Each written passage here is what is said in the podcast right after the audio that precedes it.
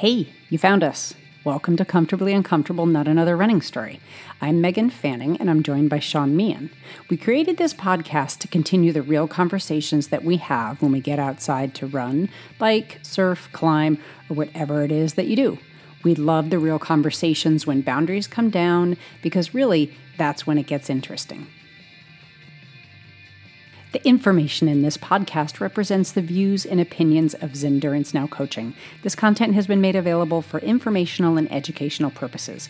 This podcast is not intended to be a substitute for medical or psychological advice or treatment. We may be right, we may be wrong. Either way, be a solid human. If you're thinking about making questionable decisions, please seek out an appropriate professional. Hey, Sean, how's it going? It's going, Meg. How are things with you? Um, pretty good since we talked, you know, like 15 minutes ago. You know, not not much has changed. I mean, we're not in the snow anymore. We're I am. Oh yes. Oh, I yes. We were playing with together mode and changing our screen. So I don't know. Maybe I'll post that. I'll post that to Instagram. I don't know if you said anything offensive. Did you say anything offensive? Uh, possibly. All right. If so, I'll edit it out we can we can always let people know that I say offensive things all the time. Oh, I protect you. I protect you from the masses. I protect you from yourself with my mad editing skills. People should know I say offensive things. So, do you? let's let's tangent right off the bat here. Um, right. There is an app called like I think it's called Nextdoor or something like that. It is an app that's like a Facebook type application. It's just a broad bulletin board type application, but it's mm-hmm. for localized communities. Like, so like it will be like the Simsbury in my area. It's like the Simsbury, Bloomfield, Avon, Canton area. Mm-hmm. And I'm using my hands to show. Because I, I didn't know what you meant. Thank you for the yep. hand gesture. Um, anyways, and so so on it there is just people like post shit all the time. It's like a whole bunch of Karens and Bobs fucking mm-hmm. complaining about everything. It's the most like all the reasons that I hate social media exist on this like one page, except it's very localized. Mm-hmm. And so I get I I I get so drawn in by it by people's stupid fucking complaints. I want them all to go to hell and die in the like worst way possible. However, someone posted an essay that was written by someone that was schizophrenic. Mm-hmm. And the schizophrenic person was essentially in the, and like I don't know why this person posted this. Like there's no context around it whatsoever. There is an essay written, and you can tell that the per, like aside from the person eventually kind of gets into like his schizophrenia by by just touching on it, but kind of more in the like blame victim model type of things, like whereas like not coming to grips with like, hey, maybe I do have fucking problems, and like some of this like stuff that I portray isn't or I feel or see or hear isn't real. Um, and I don't know why the person posted it, but it if you've ever wanted to get into what a schizophrenic's mind is like, this was an excellent read. I was like, oh, this is way out there. My first question for you, do you remember what I do for a living besides Dude, coaching? I I totally do.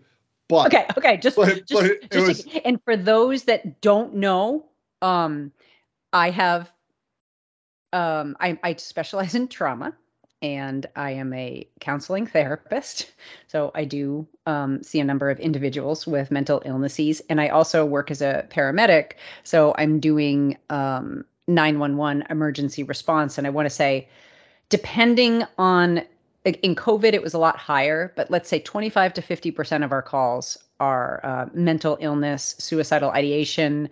Um, so yes, I'm completely familiar with um, the disorganized thinking. Yeah. Yeah, it was it was I mean yeah. exactly the essay was disorganized thinking like mm-hmm. the like welcome to my world, babe. be like, Mhm. be like portrayal of events. Like you're like, I know. where is this all going? What is the point? It was, it was wild. Anyways, Mhm. so But I now second point, not not a question, not a question.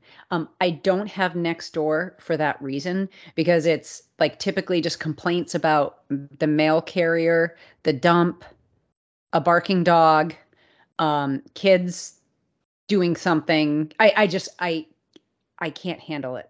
I can't. dude, it's I can't go there. it's such whiny ass first class fucking world problems. You're Exactly. like, it's Yes. so it's so Yeah. ridiculous. But it cracks it, it, it to a certain extent it cracks me up because it's it's and like it doesn't matter like what you post on there, someone is gonna have some like, oh my god, this is the worst thing ever like comment. It's it's Mm-hmm. it's so ridiculous. So I mean, in going down this, they're talking about opening a lottery in Connecticut for bear hunting. Um, Okay. because bears A lot of them in Connecticut. There's a ton. so of, yes. becoming so Oh, yeah. populous, right? So they're they're really becoming um invasive to yes. the suburban areas, right? And the person's comment is that like it's just like you just like there's just so many really fucking dumb people in the world. You like it just it baffles me. And like why you would put it out there that you like don't understand a topic so so like blatantly. Like you're like ah the the person's complaint was so now they're going to hunt bears in neighborhoods. Shouldn't we be worried about shooting kids in houses by accident? Somebody like- said that. yeah that was the, that was the person that was like they're going to open a lottery to hunt bears because they're becoming invasive and they thought the hunting was going to go out in like the suburban neighborhoods Ooh. Wow. right like yeah ay. so anyways Yep. that was that was that was yeah so ne- next door neighborhood or whatever the hell it's called That's why I'm not on it. I can't. Woo. I can't. My yeah. Nope. I'm trying to stay calm. I'm trying to stay calm. I'm trying to stay centered. I'm trying to stay on game. Which actually, hey, look at that. I sort of led into our topic today. I was gonna say you're just going right right into the. I didn't. I didn't. I wish I could say I did it on purpose. I started as I started saying that. I was like, "Oh yeah, well, I'm I'm on topic. Look at me." What is our topic, Meghan? Well, performing under pressure, and we're going to talk today about, it, and it could it could relate to a race, um, performance anxiety. It could relate to you know a big presentation you have to do at work. It could be you're nervous about an upcoming situation. How basically how do we self-regulate? How do we self-regulate could. so we can perform to the best of our capacity? relate to erectile dysfunction. It could, but I hadn't prepped that for this podcast. I think that's that's like two podcasts down the down the line. Is it? I mean, I mean, it is performance anxiety. yes, it could. Yes, it could. Yeah, but that was our special topic that you wanted to talk about because of your friend. I'm making air quotes because of your friend that needed help. And I said that he should go to the doctor and get his blood pressure checked. Just blood pressure. Well, yeah, that that sort of relates to it, but again, I don't want to ruin that for our upcoming podcast. What if we get So- testosterone levels checked? What if we just That too. Well, that's part of it. There's a whole panel of blood work, but again, I, I, it's a spo- you're it's spoiler. I didn't Oh, want to go there Okay. and Sure. ruin what we were going to talk about with your about your friend in the next upcoming podcast. Maybe we can bring my friend on the podcast. We could. You have friends? I have two of them. yeah, you're sitting with one. fucking fucking next next guest we get on the fucking podcast is gonna be really sad when I we bring this They're to be up. like, wait, wait a minute. I thought we were talking about not another running story. Wait. I didn't me- sign up for this. Tell me about your erectile dysfunction. Anyways, um, if you're looking for ED pills, Hims, There we go. We'll go fucking. Wow, we'll start. We, will start. We'll start plugging plugging sponsors that we don't have, Meghan. Yeah, true. True. True. True. there we go. Oh, so yeah, boy, we squirreled really fast on that one. Yeah, as that's what we do. Appropriate though. Yeah, it is. It is what we do. It's genuine. This is this is who we are. We're not hiding it. This was much like my topics of conversation on my long run today. Yeah. How far did you go today? Uh, a little over 17. Really, really, really, really. We, we actually were pathetically slow, but it was okay. It was an enjoyable day. You got it done. That's all that counts. We got this. You got it. You got it done, and you're here with me. So, dude, it was honestly a super beautiful day here in Connecticut. Um, I mean, before this next nor'easter comes through, uh, it was chilly to start, and then warmed up and sunny sunny on top of the frickin' the mountains over Castle Craig and West Peak. I just I just left Connecticut and when I left Connecticut this morning it was very cold and as soon as I got into Massachusetts I was like, "Oh, they have snow on the ground." And as soon as I got back to my house, I'm like, "Oh, yep, we have about a foot of snow in our yard." So, and when I was in Connecticut, the crocuses and crocuses, you know, the the bulbs are up yep. and I was like, I was, I was, like, I was in my par- I was walking down my parents' walkway, and I, I was like, boy, they better go away because it's going to get more snow, and they're not going to be very happy. Yeah, yeah, we're. I mean, we're to get supposedly hit in this next snowstorm. Whatever. Yeah, same here. I mean, it's it's still it's still winter, so. Yeah, I mean, you're.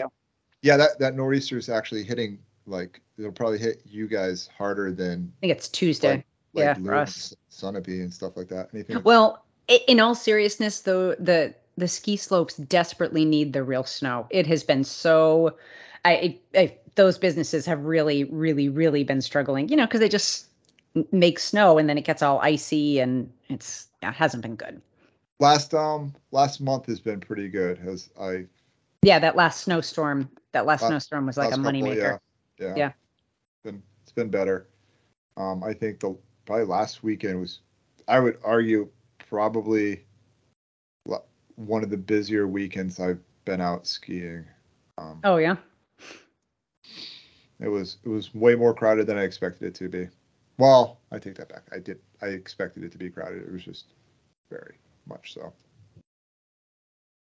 But, so, anyways, back to topic. Back yeah. on topic. Boom. So, performance anxiety. Not erectile dysfunction. No, that's the next one. Next podcast. Don't ruin it. So, what are your thoughts? What like leading into this when you think about like getting nerves, um, anxiety getting in the way of you doing what you need to do? What are I don't know. What do you think? What's so, been your experience? So I don't mind. I've dealt with a lot of in the moment performance anxiety, and that does not bother me.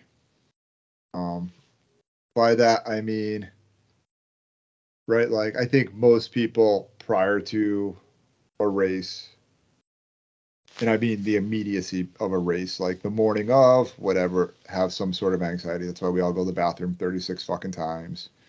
Um, that's why sometimes most most times it's harder to sleep the night before. A little bit anticipation, a little bit anxiety. Um, where performance anxiety affects me personally, and I think where people don't realize how it sometimes affects them is when you're looking at long term stuff out, right? So, say you have like a performance goal for a race three months out or four months out, and you start looking at it and you especially for some people if you publicize that it becomes mm-hmm.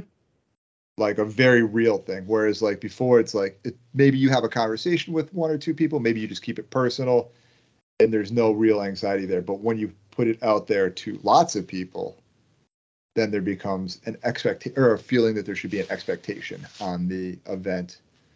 Um, and in a lot of things we don't have a lot of control over a lot of the factors that exist in that and you set expectations and there becomes anxiety behind that even though there probably shouldn't be. That's so for me that's like i don't like to set i don't like to publicize my personal goals. Um, i know on the podcast two podcasts ago i think that's about to be dropped. Um, sam and i discussed what my goal for western states is um, now, well, I, our, our last podcast was goals and struggles, so I think the three of us did put it all out there. So yeah, um, so so that's that's a little little different, and like goals and struggles, it's like I don't like the Western States thing. Goal is one thing, right? Like, um, some goals are are different, right? Like, I would find it very easy to put a goal on something like oh, I want to lose 10 pounds in like a, six months or some something like that, right? Like that wouldn't stress me out. It's the goal, the publication, and then the one time shot to get it right. Mm. Right? Like that's that's the thing. Is like you do all this work and then you get one shot to get it right. And there's so many things in that one shot that you can't control. And so that's that's where anxiety for me comes from. I also so, get I get anxiety prior to hard workouts sometimes. So just circling back to the Personally. to the first point. Uh, so others others and how they view your performance can actually affect your performance if you if you consider that. Is that what you're saying? Like it's I don't know if I said that right, but you're getting you're getting feedback from putting it out there publicly. So are you concerned about how others will see you? Yeah, maybe it's it's it's a perception of um of others vice the goal and the performance itself. Right? It's like it's like how you would you're and it's the idea that if you put this out there to other people, the expectation on you is to do that. And then mm-hmm. in some way you internalize that and it becomes, I'm letting them down by not performing in that way. Right. That makes I'm sense. A, I'm a people pleaser, Meghan. Yeah.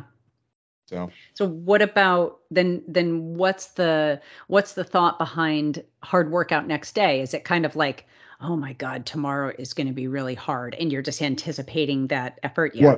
100%. That's easy. Like that's that's yeah. fine. Um, and most of the time, like that doesn't affect outcome, right? Like the long-term goal publication sometimes affects outcome. But and I remember videos um, when when Scott Jurek was racing super competitively. Have you ever seen him at at a start line? No. Okay.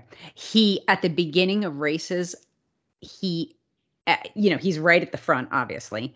Um, he would scream this like guttural, primal scream, like on your mark, and he'd go, it's it, go, boom. He would do that at the start of every race, and somebody asked him about it, and at least on, I don't know, it was a podcast or something I heard him on, and he said, "It's nerves." He goes, yeah. he goes, "It's just how I learned to get my nerves out." That was kind of cool. Yeah, I don't like on the at on the event day that doesn't bother me. Like like the idea of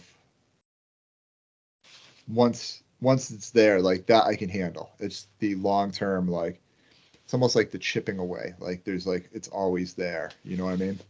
The reason I thought about the Scott Jurek thing is because I am probably uh, the opposite of you. And well, it for me, it's it's all about the immediate performance. Like the most nervous I would get is, and I think I've mentioned this on a podcast before.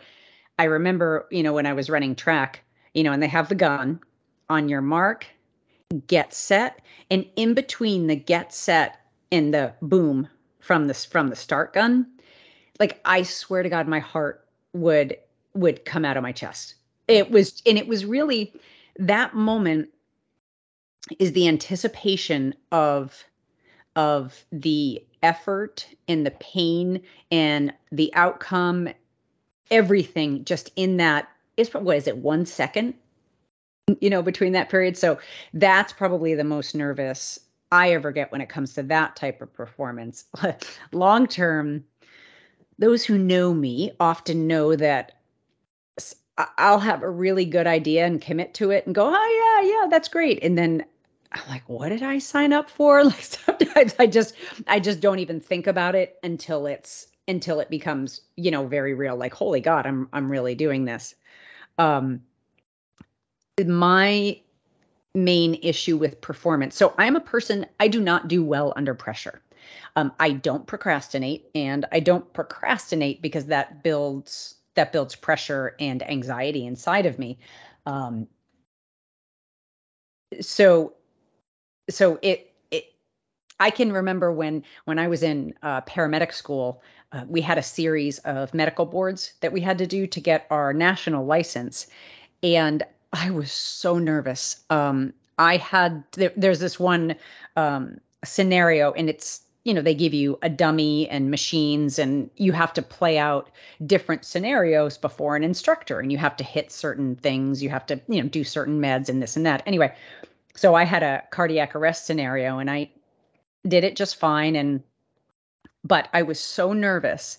I looked at first i looked at my watch afterwards and my my heart rate was 140 yep. during this right? And then here's the uh, here's the kind of funny embarrassing part so when i was done um, i had gloves on and i was like oh so i took a breath as soon as the instructor told me i passed and i hit all the points i needed to hit i took the gloves off and i put my hands on the desk like right in front of where he was sitting and my hands were so sweaty that when i picked him up I left sweat handprints on his desk.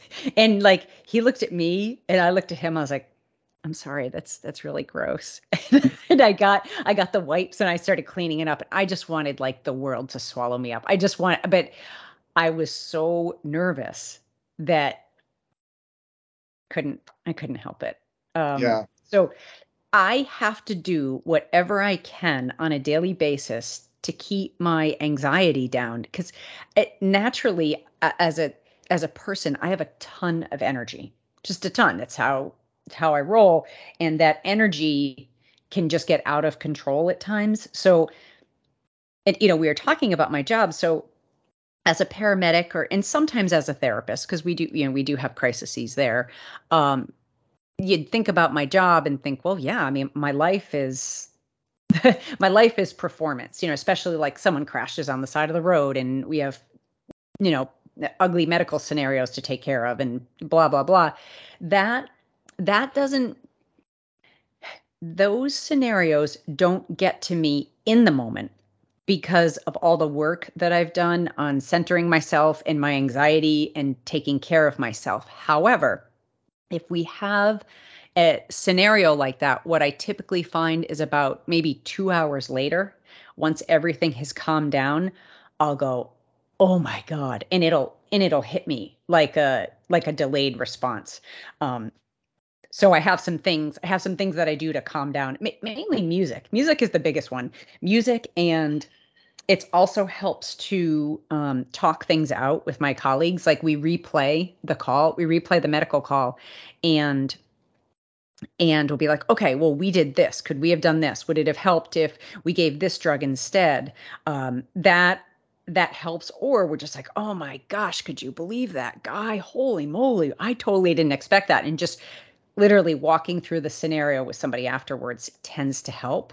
Um, but it, uh, yeah, it's it's afterwards when it hits me. I think I can control the before at this point in my life, mm. but I have to be really mindful of the of the after.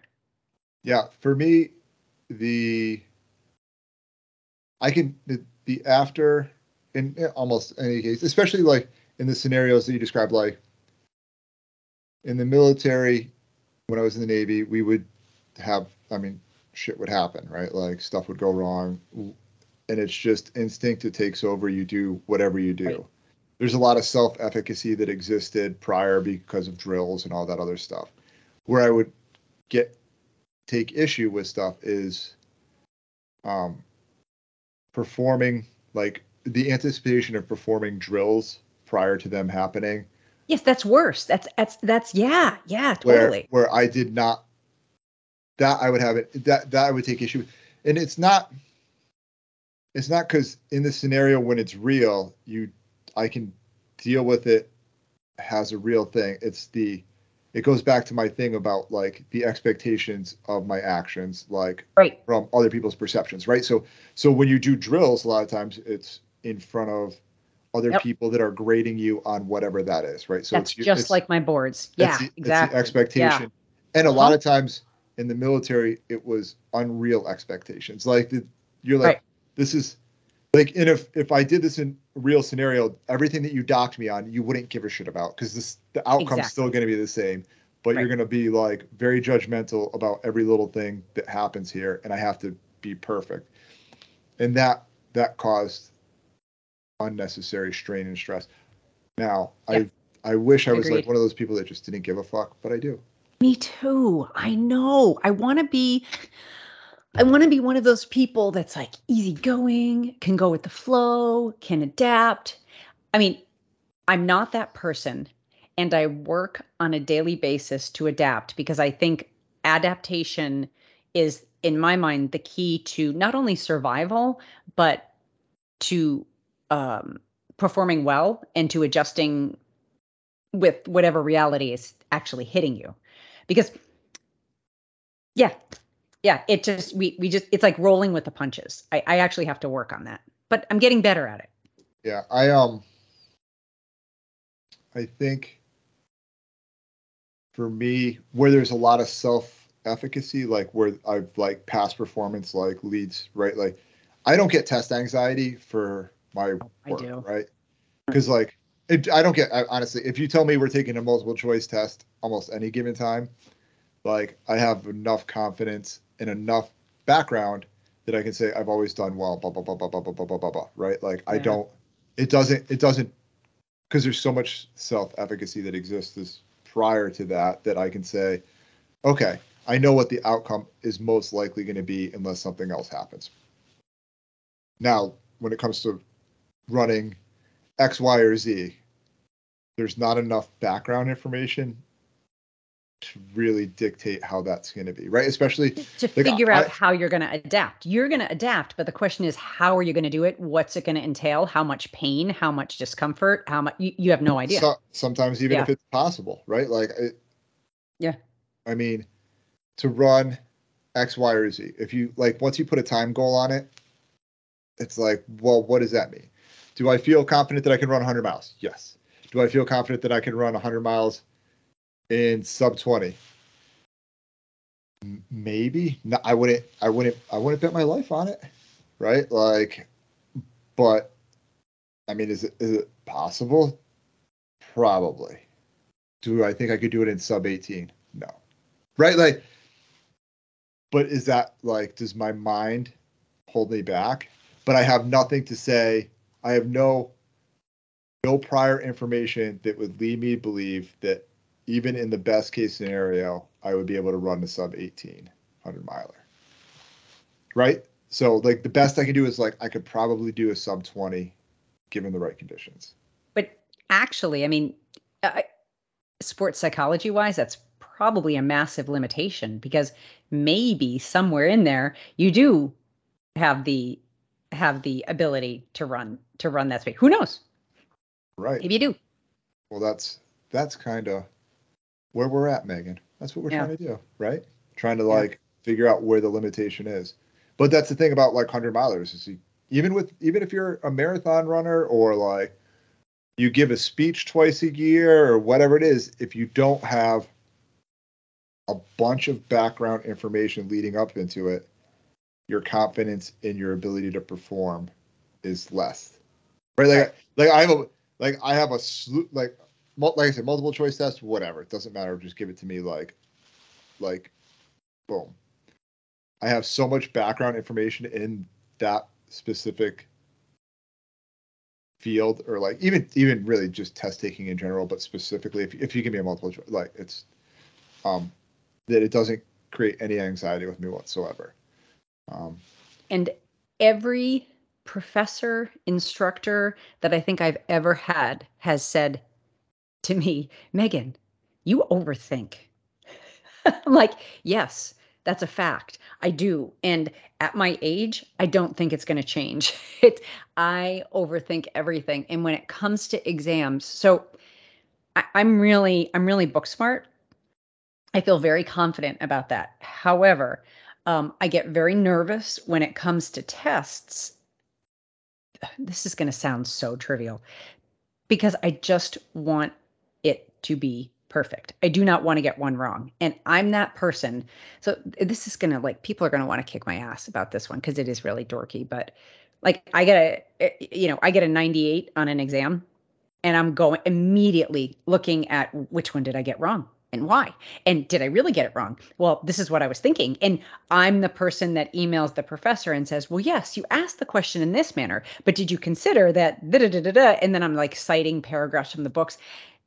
It's really, really, it can be really obnoxious. However, that that piece of me has also allowed me to learn a lot. And I, at least in in my work now, I am surrounded by people that have been doing um, doing the job for years, and I ask them these questions, and they will take the time and explain it to me. Like, you know, we didn't give that medicine because, and I say, well, well, why didn't? That doesn't make sense. The mechanism of action indicates that, and they'll go, well, wait. They'll walk me through it. So I'm fortunate to have people that are patient enough with me at work so I can continue to learn because I think like if if you are skiing and you fly over the edge and your bones are sticking out of your leg and your guts are all over the place and and I'm the one who comes up to take care of you. Don't you want me really thinking about how I take care of you? I'm considering all scenarios. I'm considering my past experience. I'm considering maybe stuff that I haven't tried before. I'm thinking about what my protocols are. I'm thinking I, I always have a I always have a plan and I have a best case scenario and a worst case scenario. So when I'm treating somebody, I have this plan in the back of my mind. If you go south, this is what I'm going to do. I don't tell you. I don't I don't tell the patient, of course, because that would really scare them. But I know that if something hits the fan and they they get sicker or something happens very quickly, I'm prepared and all the stuff I need is right next to me. So, do I overthink? Yes. Does it it makes testing horrible because I read every question and then I'm trying to break it apart where all I had to do was just answer the damn thing because I have the knowledge. Like I get in my own way. It depends on whether whether it creates an inability to act. So, right, like everything in my background, that's I mean, that's that's what I've what you explained in paramedic life is what I've lived since I've been 20 years old. Like it's scenario react to the scenario based upon past information. Now, right, yeah, but I don't. I, I most of the time it's like I said, I don't. Some of it is just not conscious. It's just all right. This is a scenario. Like this is what we're gonna do. Let's do this. And now, how does that affect X, Y, and Z? Right. Like we've we've we've stabilized the situation, and a lot of times, the quicker that you stabilize the situation, the less impact it has outside of whatever situation it is.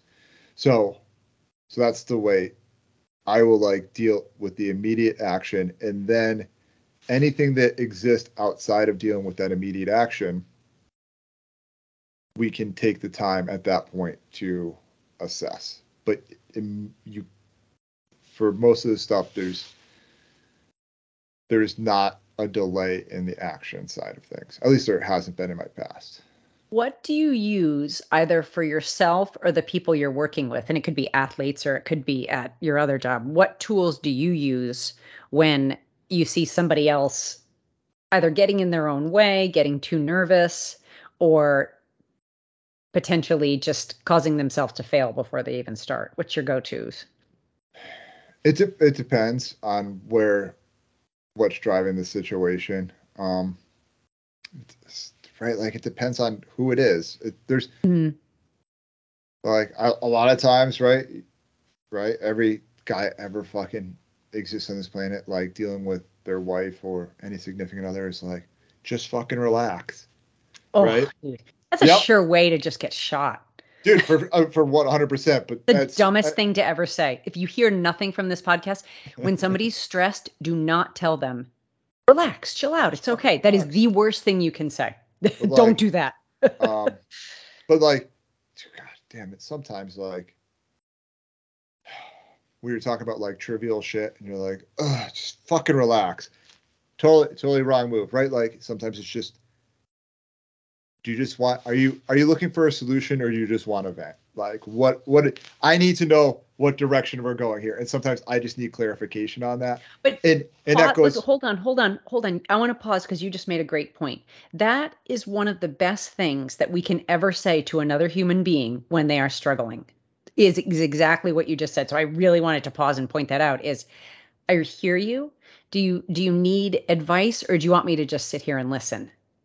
That so- can avoid people saying dumb things that potentially make the situation worse. So that yeah, that's you nailed it right there. I think that's great advice. so that's like that's like number one right like because Mhm. you're talking about someone freaking out and like having like now it depends on the scenario like in a scenario where it's like you have to take action regardless it's either make the move we'll deal with the consequences learn from it right or get the fuck out of the way because i'm going to take over and take the situation over right? Like that's and that's Mhm. real life scenario. But like like i said dealing with like another athlete dealing with a family friend a friend my wife whatever it might be i need to know what they're expecting out of the interaction that we're going to have first and then that will kind of dictate how the scenario plays out.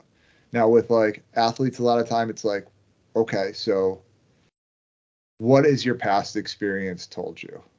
Like where where do you think this plays out? Like how what is what do you think is happening and what do you think is going to happen?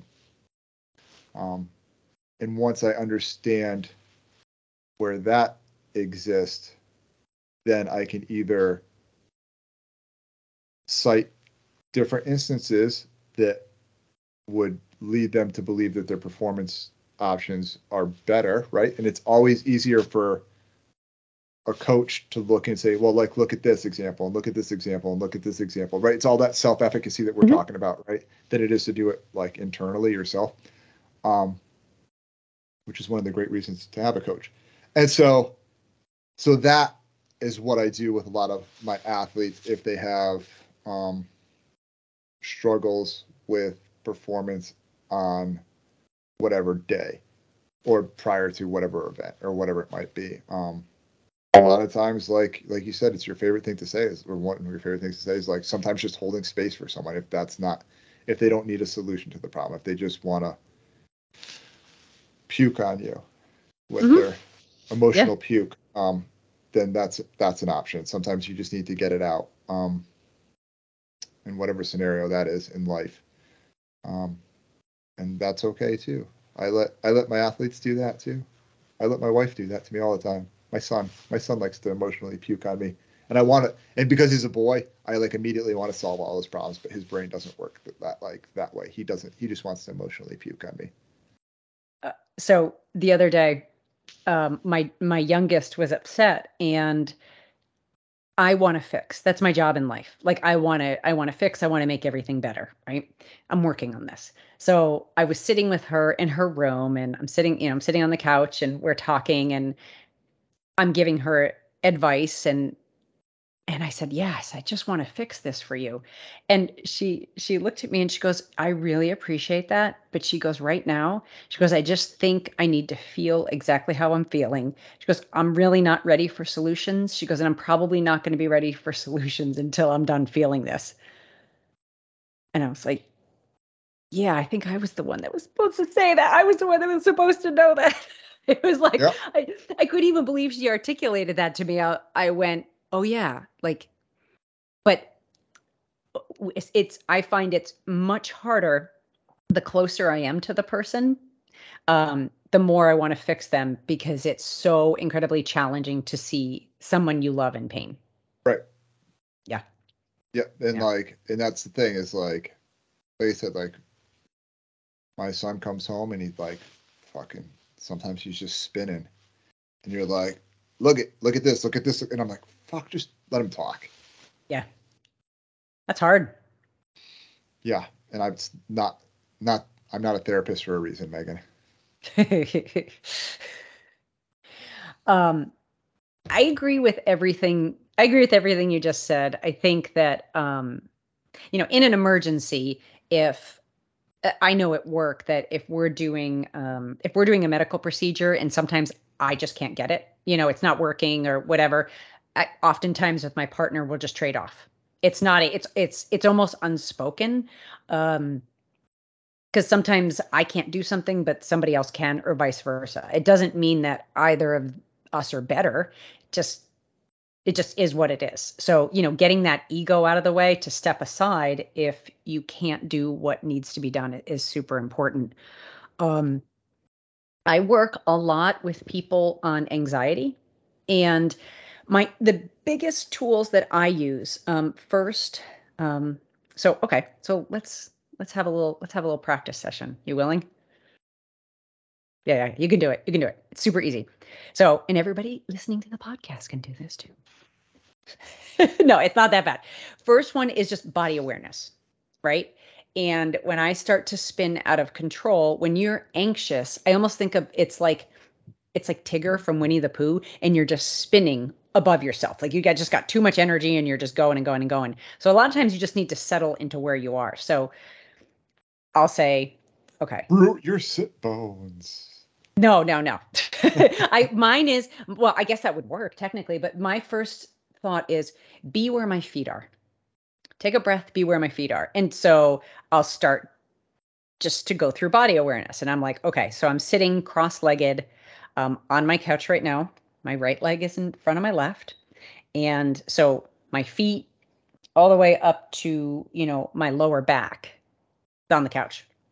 I'm like, okay, so I actually feel the couch. I can like feel my clothes, can feel my socks.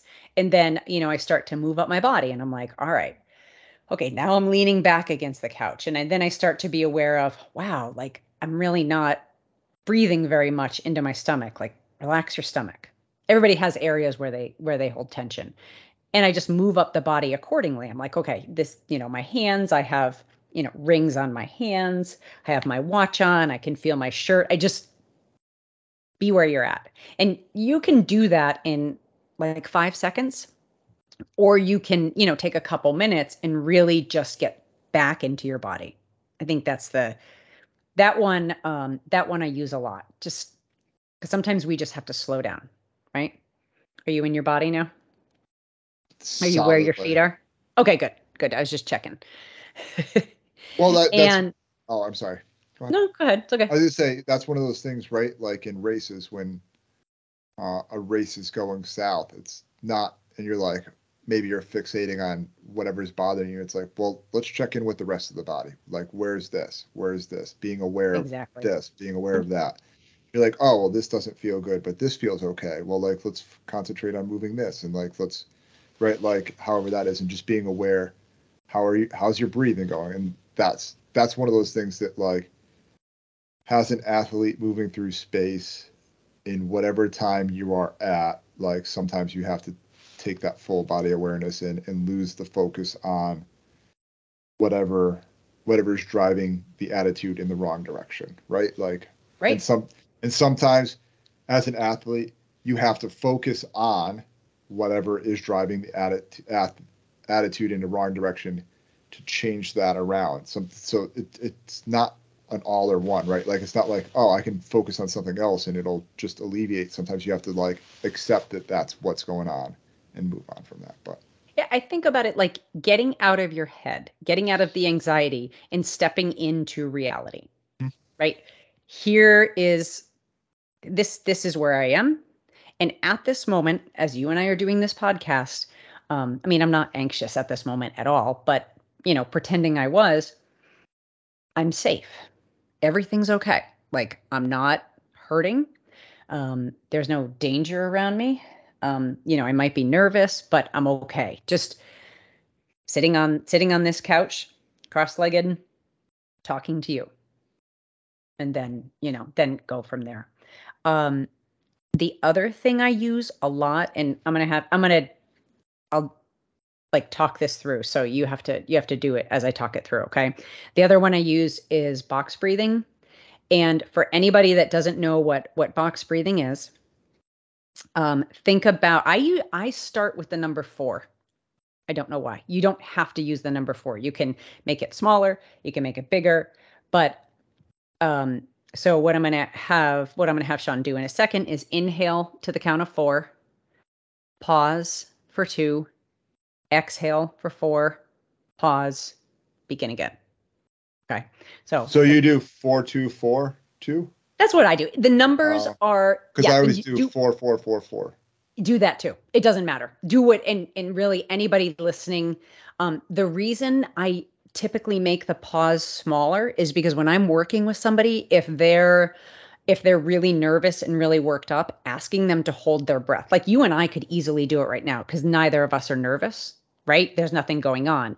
But if somebody, if I need to get somebody's blood pressure down, or if I'm working with an athlete before a race, or if I'm working with somebody, you know, as a as a as a therapy um, client in my office that's getting anxious, I always I start where it's easily obtainable, and I'm like, if you can hold it for longer, that's great, you know. So Right. that's that's how I do it. So okay, There's- so Oh, it's where we're gonna we're gonna do this. We're gonna walk Oh, through okay. it. I'm We're gonna walk through it so everyone knows what we're talking about. So you're gonna you're gonna you're gonna be my my guinea pig. So Sean, you're gonna inhale for one, two, three, four. Pause. One, two. Exhale. One, two, three, four. Pause. One, two. And then you're beginning it again. And now you know what Sean's nose breath sounds like. That's fucking anti AMSR. Anyways, but but like and to get to take that a step further like once you've done that um a lot of times okay anxiety comes from not feeling what's actually going on all right? Anxiety there's anxiety i always think is the tip of the iceberg okay? You're seeing that little piece on the top but there's a heck of a lot more going on underneath. So once you've done your breathing and settled in for a minute, then what I ask people to do is on their during their breathing, you can breathe in and like, what am I feeling? Oh my gosh, mate, I'm actually sad. I'm not anxious. I'm really sad or I'm really scared. Pause, exhale out the sad. Okay. is there, is then there a difference between fear and anxiety? Yes. hmm Yep. Anxiety, I think of like a, well, they go hand in hand, but think about, um, okay, you know, when kids are playing with Play Doh and you have brand new Play Doh and you have like a nice red one, you have an orange one, you might have, whatever. And then after a while, they get played with and they get all the colors get mixed together and they're kind of gnarly and nasty looking. I think of that as anxiety. Okay. It's just a mishmash of a bunch of feelings. Now, there is probably fear in there. And if you notice you're genuinely afraid, that's one of the feelings that's probably in your so called mix of anxiety. Um, but anxiety comes from not being in your body and not being aware of what's going on. And so many times, if we slow down with, you know, be where your feet are or or box breathing, then it's like, you know, maybe after you're doing this for two minutes, you can actually start to be like, oh my God, yeah, I'm really scared. I'm really scared that I'm going to get hurt. I'm really scared something's going to happen to me. And this is really important. This is a really important piece of performance. If we're talking like you're doing a race where there's 20 miles in between aid stations and you need to make sure you have enough water and is there if anything happens to me am i going to be able to get out of this spot or if you think about competitive sports like diving or gymnastics or things that have potential like real danger if you or even mountain biking that's a perfect that's a perfect example at least for us because if we are stuck in that fear when we're going down a descent, what's the first thing that's going to happen? You're going to lock up and you're going to crash. You have to be aware of what's going on. And it's normal to, you, we should be afraid, right? I mean, we should be on guard, but we also need to learn how to relax. And that circles back to what you were saying. Like, okay, I'm about to go down this descent. It's really gnarly. I know how to do this. I've done this before. I'm going to relax. I'm going to be where my body is. I'm going to scooch back in my seat a little bit. I'm going to let my hands go. Because for me, sometimes when I'm mountain biking, if I get really nervous, I notice I'm like squeezing the handlebars way too tight. Um, I'm going to I'm picking my line. And you know, you walk yourself through these steps and you've had past experience where you've done this, right? So that's where some of the confidence comes from, like you were talking about before. But acknowledging your feelings is a great way to release and process them. But a lot of times when we're anxious, we just, oh my God, I'm just so anxious. Remember, it's like Tigger spinning, spinning, spinning, spinning, and going so fast that he doesn't even know what's going on. As soon as you can find a way to drop into your body and go, wow, I'm I'm I'm really scared. I'm really sad. I'm really worried. Um, you'll start to feel these feelings and the feelings don't kill us, right? It feels like they will. What kills us is when they come out sideways, right? We it could be locking up on a trail um or it could you know be it, or when feelings come out sideways it could mean we're snapping at a family member or um or a loved one or they can they frequently come out in the form of addictions because we're we have all these feelings and we can't handle them. So we're doing whatever we can to numb it. Just make it go away. We don't want it to we don't want it to come out. So let's come up with a coping mechanism that allows us to just dull it. And typically addictions are great in the beginning because they work. It's a coping skill that works until it doesn't. Right. And then we're repeating that same addictive behavior. We have to do it more frequently and we're not getting the results that we got when we when we first started, whatever it is. So got to drop in, got to be you got to be where you are as and it's uncomfortable, but I think it's the better option to um, either failing, hurting yourself, or somebody else, um, or just ultimately having stuff come out sideways. Yeah, um, there is a breathing app on I'm sure there's breathing apps on every iPhone if you wanted to get them. But if you, because we talked about this podcast reaches a lot of nerds athletes, uh, Garmin has breath work on their watches. Do they? Yep. I didn't even know that. Yep. And um, it automatically does box breathing and it gives you like a vibration on your thing. And it like, Do you know why I don't know that? Because I am don't know anything about technology. Well, you tell me everything I know, so that's that's why I'm such an expert. I think that was, a little, that was a little that was a little compliment for you. Um, you got to learn what works for you and what doesn't. One thing that does not work for me is guided meditation or guided breathing because I get so easily distracted by whatever you're saying that it pulls me out of where I am that's me though but i know there's so many people who who use that and it's a great tool but learn you know learn what works and what doesn't and the fact that it's it's on our watches yeah. i don't even know. Okay Pretty wild. cool. It, wor- it works yeah, good too. try it out. yeah see it see if it works. Yeah. it's not it's not super invasive. It doesn't like go like breathe in. great. It just it just vibrates counts for four. Vibrates counts for four. Oh. vibrates counts for four you just reminded me of something when you spoke like that. Okay. So remember how you were saying that it never works when you tell somebody to relax or chill out when when they're upset. Don't say that. Just relax. the other thing that can potentially go really wrong unless um unless you're unless you super know your audience, but I'm going to say don't do this is when somebody has when somebody's struggling with something, telling them, well, just go for a run. Just suck it up. You'll be fine. Or it doesn't have to be a run. Just freaking do it. Just just just suck it up. You'll be fine. And just that sort of your voice reminded me of the David Goggins mentality. Like you're fine. people in China are dying and you're here in this privileged environment running a race. So just do it. And that can potentially just really piss people off and um, don't don't go all David Goggins on a person you're trying to support. It's just not um, if that person is, you know, yeah, don't because it, it's really just going to sh- potentially shut them down and and piss them off. Um, so yeah, your voice reminded me. yeah, I like I like when people don't make, be a whiny bitch, Sean. I like I like when people make light of people's struggles. That makes my that makes Um, people make light of my struggles.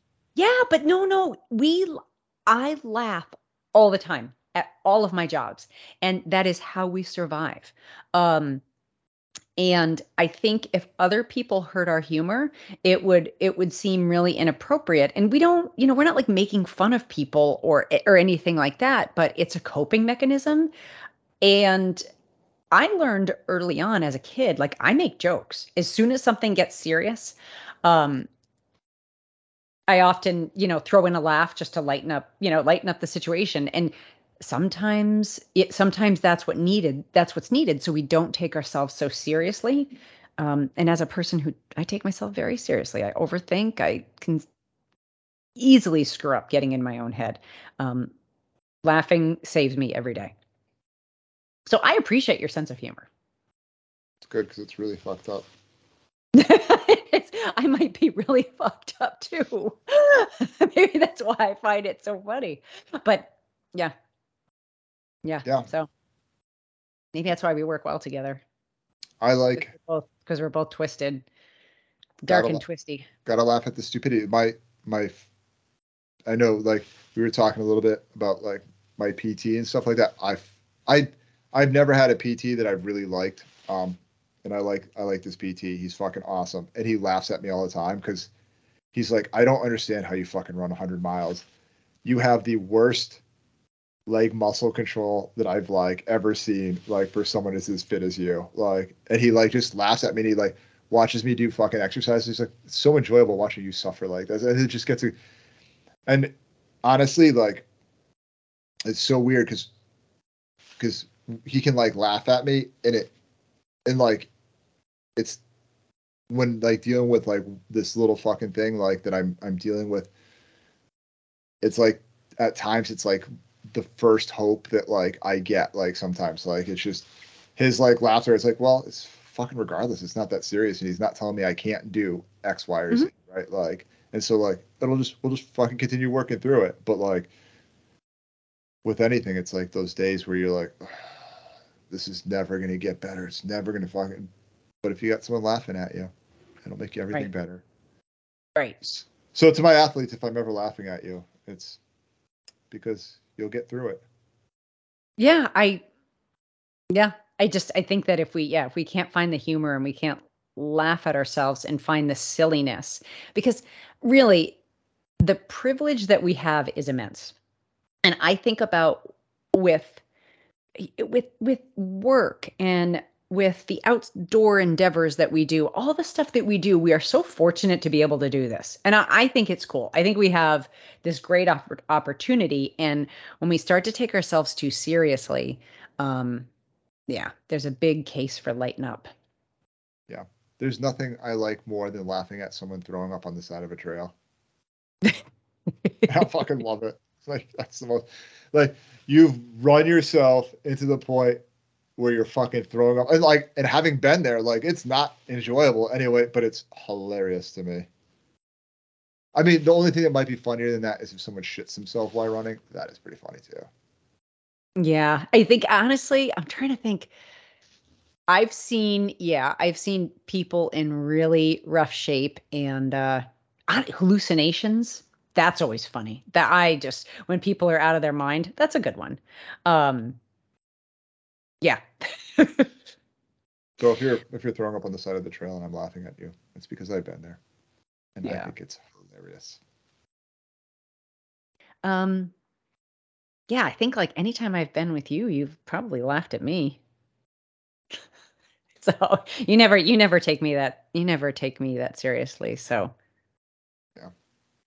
So, anyways, back to right, Yeah. like other things we were talking about, like when I was with dealing with people, is like the understanding that they also have to have realistic expectations, right? Like that's yes, that's an, another side of things, right? Like, like, right, like everything that I said, like, right, like when I was talking about, like, I have a belief that I could probably run a sub 20 100 miler given good conditions.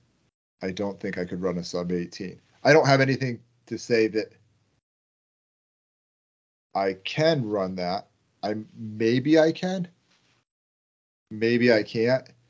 But until I would get to point A, I would say, well, the realistic expectation would be to run a sub 20, right? And then the next, maybe if I get to that, maybe then the next real expectation would be then maybe I could do a sub 18. Or maybe if I ran like a 19 hour and then I'm like, well, maybe an 18 hour isn't the possibility, right? So it's like having those points where you can start putting together the realistic expectations. Mhm. Saying like, I'm going to go and run a sub 24 hour hilly, mountainous first 100 miler in the desert, and your marathon time is four hours, right? Like, there's nothing, there's nothing in it that would lead a person to believe that that's a realistic expectation.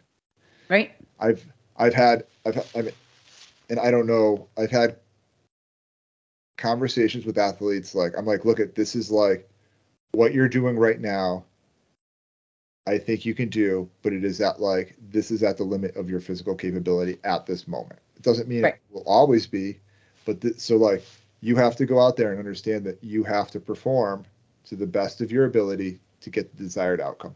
I've also Right. had conversations with potential athletes where I was like, this is not where you're at. You're not going to get there in a year. Like, if you want to pursue this, this is like a long term goal that maybe three, four years down the road you'll be able to get to. Mhm. Um, because sometimes fucking having, like, I love the fact that people are so confident in themselves with no fucking background whatsoever. It's, it amazes me that people can be that way. Um, but sometimes you got to make sure that that's ground you got to ground them in reality like there has to Right. be a reality Well, because you you need to you need to be safe. You know. You're- i mean not even safe but like what's like how do you right so like in in any relationship coaching friendship fucking spouse whatever it is how do you build trust if you just co-sign bullshit Right. like Yeah. like how is there like how does that how does that exist like if i just tell you yeah man you can bq i know you're like your marathon time that you've the three that you've run has all been 415 420 and your bq's 310 i'm sure in a year's time we can bang that out and you're like not if Hmm. you run not if you run three like 415 marathons and you're like Right. that's probably like i mean does it mean that we can't do it no but does it mean it's going to happen in a year time six months time probably not there's probably some work that's going to be involved in that Right. um, Well, and that's just using preparation preparation to give you a solid dose of reality, and that keeps the anxiety down. yeah Yeah. Yeah. so all right Are where you, to are now you feeling are you feeling calm? I'm very i'm very calm do you want to talk do you want to talk about stuff that makes me anxious the the 24 hour western states makes me super anxious every time it snows i get a little more Hmm. anxious about it Yeah. fucking it's terrifying to me there's so much snow there terrifying That's yeah, the weather over there right now is a nightmare. nine i think they're nine eight or nine hundred inches on the year Really? ridiculous like i looked right you know just to fucking attack my anxiety in western states i think it was like 92 93 they had a similar snow year and then the canyons were like 100 plus degrees they actually added two hours to the finish time so they allowed it to go for 32 hours to accommodate for the situation, the conditions being as bad as they were. I think you need to breathe. Fucking, could you picture? Could you picture being out on the course and being like, oh, "I'm missing a cut and like I'm just gonna fucking phone it in and then get found out like, no, that there was like a two there was a two hour grace grace period and you were like, fuck, if I had known, I would have been able to like. All right. Right. That's yeah. Proof. So just proof. Don't fucking ever quit because you never know what's right. gonna happen. Yeah. Make them pull you off the course. Yep. So do you want to know what song I picked for today? Oh man, what song did you pick for today? This is this is this is. Whew. All right, now I'm now I'm excited. What do we got? This is what you didn't finish your sentence. Dude, I was just excited. I'm I'm I don't know. I'm excited. It was so this is exciting. So you're going to finish the thought. Say, "This is so exciting, Meghan." This is you're so exciting. so anxious. Was, so excited. Su- you're so excited. You can't even get the thought out. Ah! It was. It's such a surprise. I just. I feel like I felt like that was a hard turn into like Meghan's like I don't want to deal with your anxiety especially about your stupid race. Fuck you. No. I just we're coming up on an hour. I told you to breathe, Sean. I do you do you want advice or do you want me to listen? Just hold space, Meghan. Okay, hold on. Ready?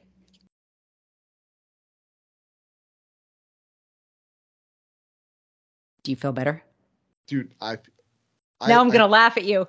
I, you stuck. You're gonna be in the snow. You're gonna be so hot. You're gonna die. Fucking, dude, no. eight, uh, 800 inches of snow. Fucking. I know. I know. It is. In all seriousness, it it is a lot. I just think like you you cannot. You have no control. None. So whatever you can possibly do, like whether it's meditating, whether it's go punch, you know, go hit a punching bag, whatever it works for you to remind yourself to let it go. You have no control. And that anxiety that you're feeling is probably going to impede your performance. That's me giving you like the so so now like I can take this approach with Sean because I obviously know him. I know you. you know, but I, you know, know your audience. But like with you, like it, you have to think about it straight straight on. The more you fret, the more you worry, the more anxious you are, um you're all it's even going to screw up your training right? Walk everything. because you don't know oh my god am, am i spending too much time in the heat? Is there should i be spending more too more time in the snow? Should i go run on the beach? Wait a minute am i good you know how, what should i do for hydration? Is it going to mess with my stomach if it's cold if it's got you can't control it. So for but here's the good news is that your crew and the people around you and even the people you're training with all of us around you are going to keep you in check in the meantime because you are prepping for all possible scenarios. You're going to practice. You're going to practice your nutrition. Right now, you're training in the cold. Um, in a few months, you're going to be training in the heat. Um, you're doing everything you can. So it's just letting that anxiety, you know, letting like maybe you need like a Scott Jurek primal scream. Don't do it now in my ears. Um, but to get it out. On a, on a serious note though, my nutrition has been on point. Oh yeah. On point. Like, since we spoke since we spoke um, with Sam last time. Oh, I did, you know, I did look I, I have been really trying to pay attention and make sure I'm eating better. Um, but man, it's so hard. Golly. And I'm not training for anything. I think if I were training, I think maybe that's the problem right there if I'm training, I know exactly what I have to eat. Did I have enough calories? You know, I just I automatically but when I'm not training, I have the ability to to skip meals and kind of go all over the place. So glad one of us is getting it right. Yeah, no, my I, I more specifically my training or my nutrition on run has been on point. My calorie intake has been fucking good. The last last like two or three weeks, it's been I might start trying to push more than 300 calories.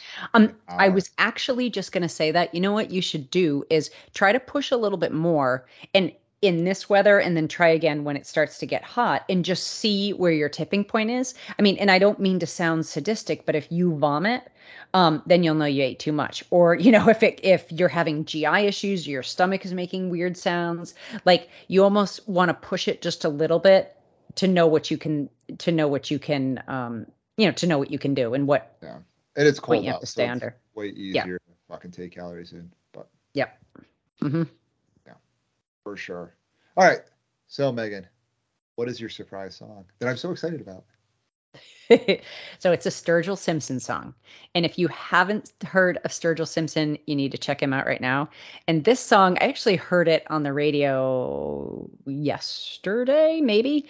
Um, but it's Keep It Between the Lines. And it's from his 2016 release, um, Sailor's Guide to Earth. And this album is psychedelic country i think is what it's called. Um, it's a very trippy kind of country sound but this song just offers that like just listen to the lyrics. It just offers solid life advice keeping it really simple. And yeah that's it. So that's just when you listen just stay just remember to breathe sean. Just be where your body is. Yep be where your body is and keep it between the lines. Right on. All right, Meg. Talk to you later. Later. Bye.